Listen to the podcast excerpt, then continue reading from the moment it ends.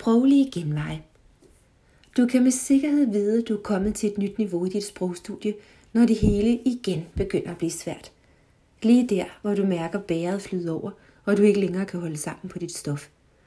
Og hvad gør du så der? Går i panik? Kaster håndklædet i ringen? Konkluderer, at italiensk ikke var noget for dig alligevel? Vælger du at bakse videre, men med den der stressende følelse af, at det går for hurtigt, og at du hele tiden bliver slået hjem? Eller finder du ud af at løse det ved at alliere dig med andre og prøve noget nyt? Da jeg var lille, spillede jeg på fritidshjemmet et computerspil, hvor man på ellers usynlige steder kunne springe til andre niveauer og nye verdener. Man kunne da også vælge at gå banen færdig fra venstre mod højre. På den måde kunne man godt nok dø mange gange, men det var i bund og grund kun et spørgsmål om tid, før man havde gennemført banen.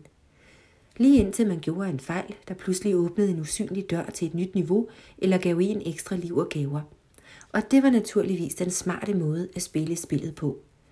Pointen er bare, at du ikke ved, du har den mulighed, før du har prøvet det. Og derfra tager spillelysten fart, og spillet er ændret for altid.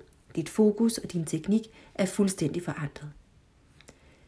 I din tilgang til din sprogindlæring kan du selvfølgelig godt gå fra venstre mod højre og på den måde gennemføre dine bøger og dit pensum over tid. Eller du kan gå til din sprogcoach for at springe til et nyt niveau og få lidt ekstra gaver med. Med en kirurgs fingernemhed og snille finder og fjerner jeg på ingen tid din sprogtorn, så den ikke generer dig længere.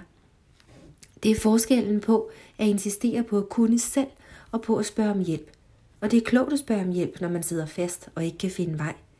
Det betyder ikke at være doven eller ikke vil lave sine ting. Nej, det betyder ikke at bakse unødigt længe med det samme problem. Jeg gør ikke arbejdet for dig, men jeg åbner en usynlig dør og viser dig en ny vej, en sproglig genvej, du kan gå af for at komme til et nyt niveau, og ikke mindst for at orientere dig og finde dig godt til rette der. Det er noget andet end undervisning, fordi du ikke skal lære noget nyt eller anvende det tillærte. Det er coaching, fordi du skal lære at bruge din tid anderledes, lære at spille spillet anderledes og få spilleglæden tilbage.